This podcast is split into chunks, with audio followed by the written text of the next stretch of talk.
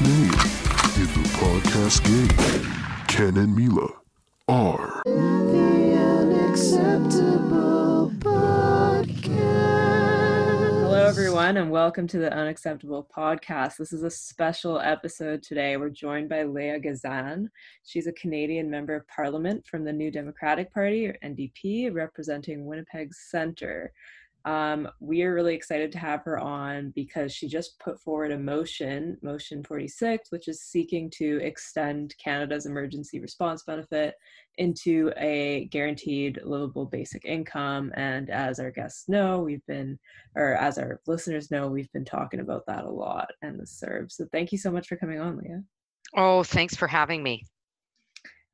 So recently, you put forward this motion. Would you want to kind of tell us a bit about it and what motivated you to introduce it? Well, first of all, like, I represent the third poorest riding in the country.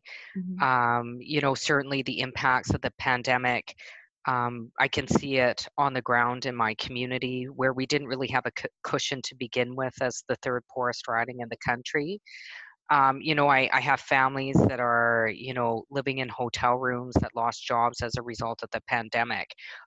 Several artists in the community who lost their whole income, that they earn over the summer because, of course, all festivals closed down. I have families living in shelter. I met a woman in an encampment who became homeless since the start of the pandemic, who's paid into EI, who has, worked, paid her taxes, and, meeting her, and she indicated that she had done such. I mean, this whole notion that people are down and out right now because they're lazy is actually completely false. This pandemic has placed already families and individuals that were already quite vulnerable in terms of, their ability to pay for bills, being one paycheck away from being homeless, which is the reality for many Canadians are certainly experiencing a real difficulty right now. We have increasing numbers of people experiencing homelessness for the first time. And the fact that this government, their first bailout was to the oil companies when the pandemic hit. Oil companies. I found abhorrent. It's time that we put people first. It's time that we divest from corporate welfare. It's time that we go after offshore tax havens and stop, and divest from fossil fuels and stop giving $50 million to MasterCard and $12 million, to Loblaws to buy fridges. And we need to invest that money into people. This is a charter issue. Part of the Canadian Charter is to ensure that all individuals live in dignity and with human rights. This is our obligation as members of Parliament when we took an oath of office to uphold the rule of law, to uphold the Constitution and the Charter of Rights and Freedoms. And my motion is just attempting to do just that. Yeah, that's great. I mean, the bailouts, I feel like they're also just not public knowledge either. Like, you really have to search about them and be told about them in these debates. And so, I mean, when you talk about universal basic income or something of this kind of bill, I mean, Ken and I were talking about this, is that a lot of people who aren't moved on the issue or who don't buy into it kind of become more accustomed to it or more soft on it once you tell them about the other things that we're spending money on. Yeah. Well, and here's the thing. I mean, like, people talk about, well, we have to protect workers that are working in the tar sands. I'm not saying that. This isn't about mm-hmm. workers, but I don't know many oil companies that are fighting for workers, mm-hmm. That are, taking some of their profits now that people are being laid off and saying, hey, here I am to look after your family. Mm-hmm. And, I think the system is designed in a specific way, and we need to change the discussion. Like, why aren't we saying, and I've been using this example, oh, those corporate welfare bums spending all our money, drinking cocktails on the beach, tanning on their yachts, paid off by my taxpayer dollars. That's really what's happening in this country. Mm-hmm. And then in the meantime, there is growing inequality where people are getting poor and corporations are getting richer, and it's enough. Mm-hmm.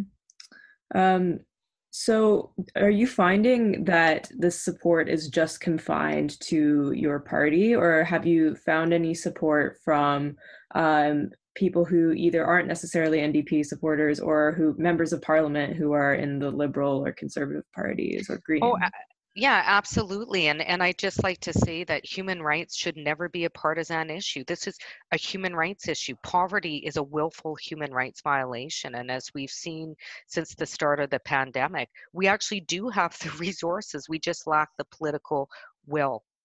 And I absolutely do have cross-party support. And I also want to mention this isn't my motion.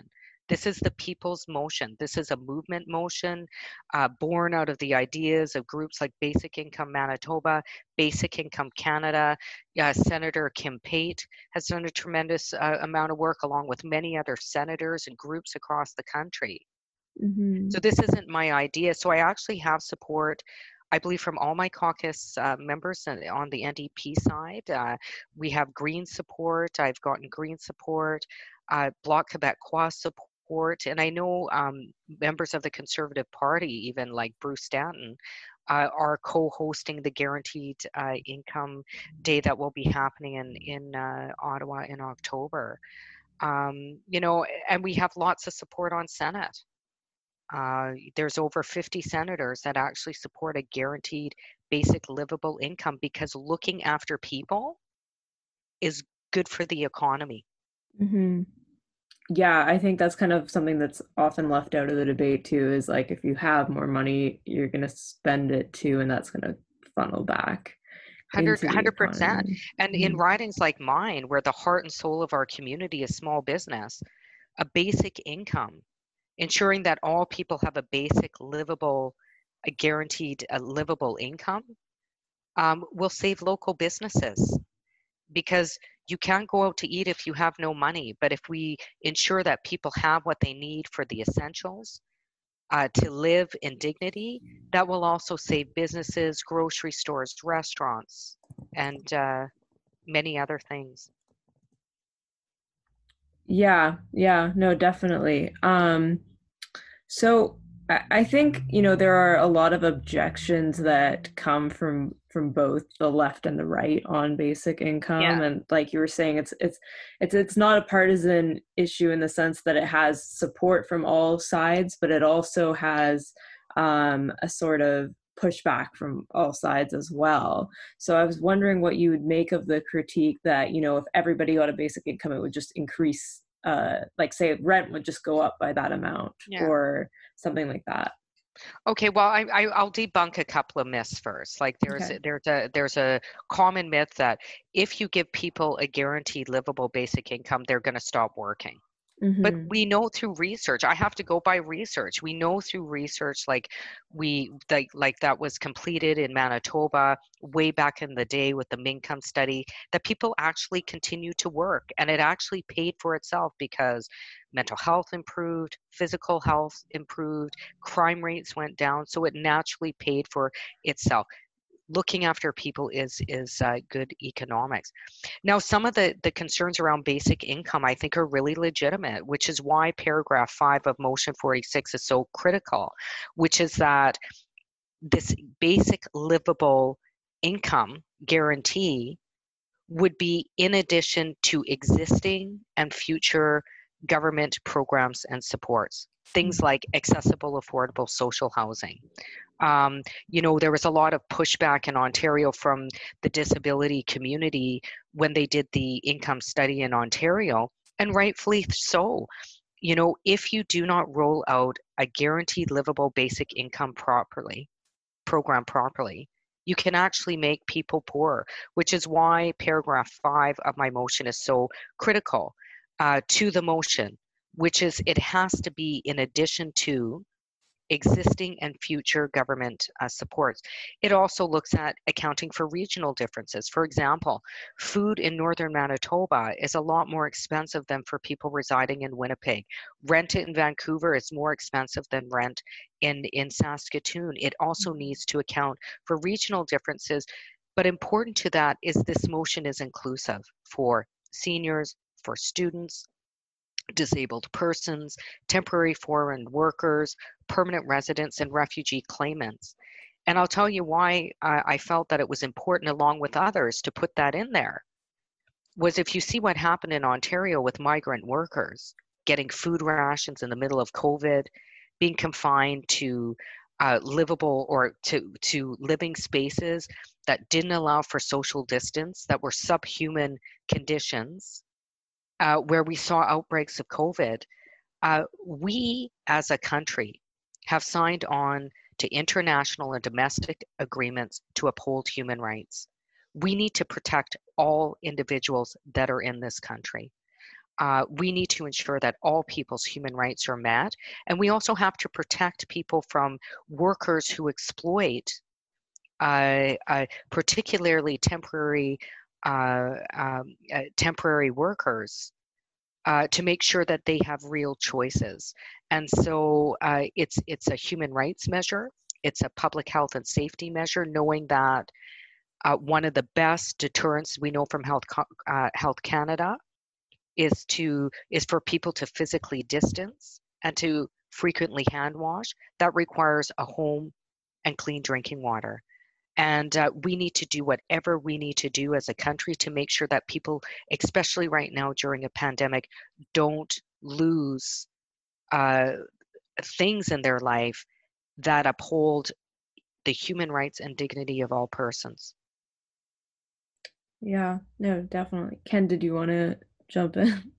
No, I'm my dog is going nuts right now, so I actually could go look at that. Sorry, I have a dog. I totally get it. I have a Yorkie.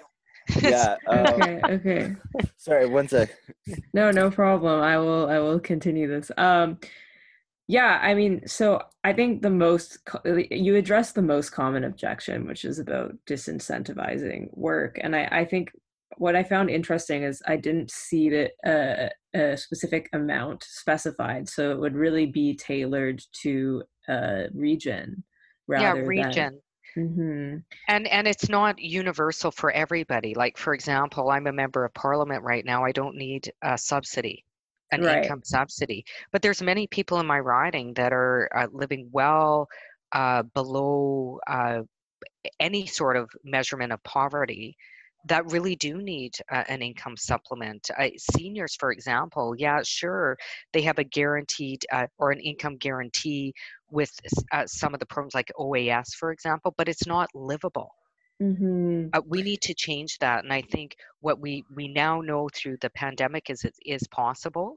We've lacked the political will. And again, going back, we have ways to pay for it. It's governing is about choices. It's time to divest from fossil fuel industries, bailing out corporations like credit cards and Loblaws. We need to tax the ultra rich in this country, mm-hmm. and make sure that people get what they need to live in dignity and with human rights. Yeah. So logistically speaking, would you have a sort of like economic analysts in each province kind of determine the amount? Yeah, so a motion demonstrates the will of parliament. Okay. Certainly my hope is that, people will jump on board with this idea. It's very important to the idea, though, of the motion is paragraph 5, which is that the income would be in addition to existing and future government programs and supports. And that eventually there would be political will to pass a piece of legislation that would eventually result in a guaranteed livable basic income and in addition to existing programs and supports mm-hmm. by government. So you mentioned that you wouldn't need it, or certain people in the population wouldn't need it. So I guess this would be different than, say, a universal basic income or a UBI. Or is absolutely. Okay.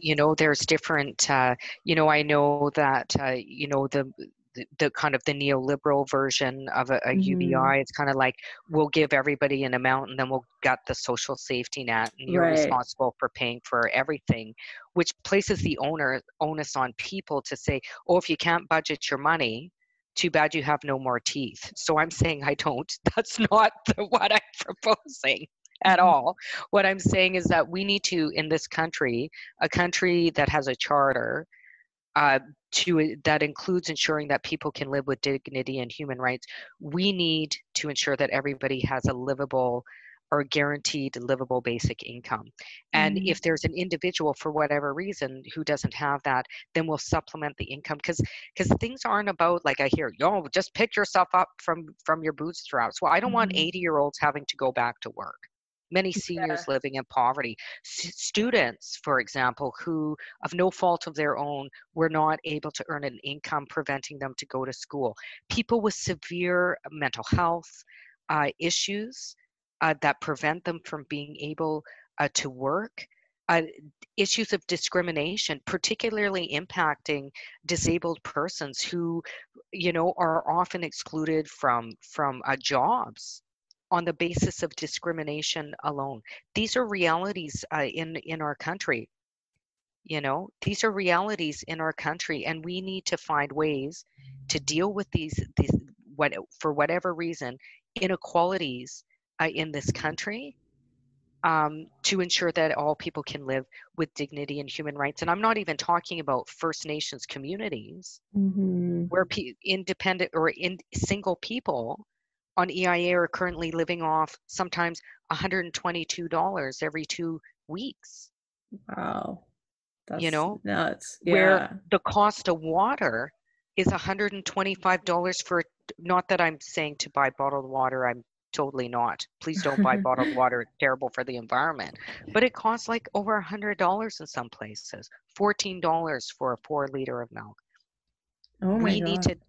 We need to discuss this. And we need to make sure that people are cared for in this country. We have a legal obligation to uphold human rights and dignity for all.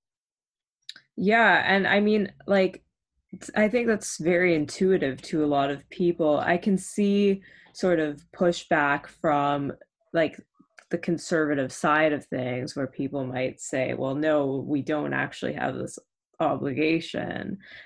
So have you gotten into those kind of debates? Well, we do have that obligation. This isn't about how I feel is what I feel is morally right. This is embedded in our Constitution.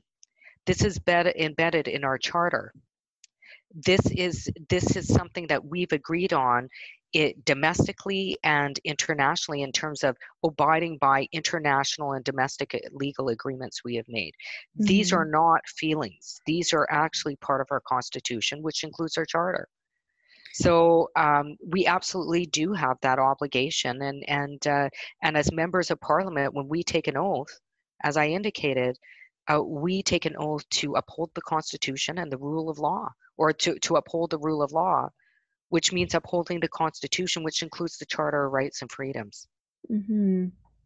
So I guess my last question would be, what do you think would be the biggest sort of barrier or biggest challenge to implementing a guaranteed livable basic income in Canada? Well, I believe in the movement. I come from the movement. I believe in the movement. I think people need to, at this juncture, this is the moment. We are in the moment. And, I put out a petition. I have, I think, maybe even over 37,000 signatures at this point, or close to, in less than 3 weeks. People need to contact their MPs. I'm going to give you my website. It's leahgazan.ca/basic-income. On the website, you will find the petition. Sign the petition. Okay. Yeah. leahgazan.ca/basic-income. If you can click on a tab, it'll take you directly to your member of Parliament. Send a letter to your member of Parliament saying that you want this. We have a national day of action planned for September 16th. And there's all sorts of information about the motion. You can read the motion there. You can watch other interviews I've had. Mm-hmm. You can read Kim Pate's document, perspective document. And you can see all the people that have endorsed so far. And if your member of parliament has not endorsed this, I would contact them and say, can you please endorse this? You mm-hmm. take an oath to uphold the rule of law. And that means upholding the Constitution. And that includes the Charter of rights and freedoms. It's time that all Canadians can live in dignity. That is not happening, and it needs to happen now. All right. Well, yeah. Thank you. Well, thank you so much for coming on, Leah. That was really insightful. I'm sorry about Ken. He had to leave. He's having a dog crisis right now. I have a Yorkie. They're like children. I'm telling you. The crisis is real. Yes. Yeah, his is very young, so I think he's had to run after him, but which is a shame because he's the one who's very into UBI. I think I was a bit more skeptical of it than him, and we had. Well, I hope I convinced you. Yeah, I think your case is very convincing. Yeah. My motion was really it was thought out by people like Sheila Regier, for example, Sid Frankel, like really brilliant minds. And I think what makes this motion really great is, one, it's a people's motion, and two, it is very clear that it's in addition to the social safety net and accounts for regional differences and is inclusive. Yeah, I think that's the key point. And from a socialist perspective, my worries before were kind of like, okay, is this going to replace guaranteed programs like Medicare? 100%. And it could, which is why people need to pay attention and fight for paragraph 5 of this motion to make sure that any sort of guaranteed income is not a result of gutting our social safety net. We need to build on that social safety net, especially now. Right. Yeah. And I think, it's a strong socialist oriented program, I think, from your perspective and as a proud socialist, I would have to agree. Yeah. No, yeah. Good. I'm glad. We don't hear that a lot in Canadian politics, despite the conservative caricature that is often, I heard Trudeau got called a socialist by Andrew Scheer the other day, and I was I was like, that was offended. It was the funniest thing I've ever heard. I was kind of like, if only, sir. Well, it's a pleasure meeting you, and keep posted on the bill, and if you can, send that information out. The throne speech is on the 23rd, and we keep building momentum. We will definitely do that, and so thank you so much for coming on, and good luck on the motion. Thank you. Take care. Bye bye.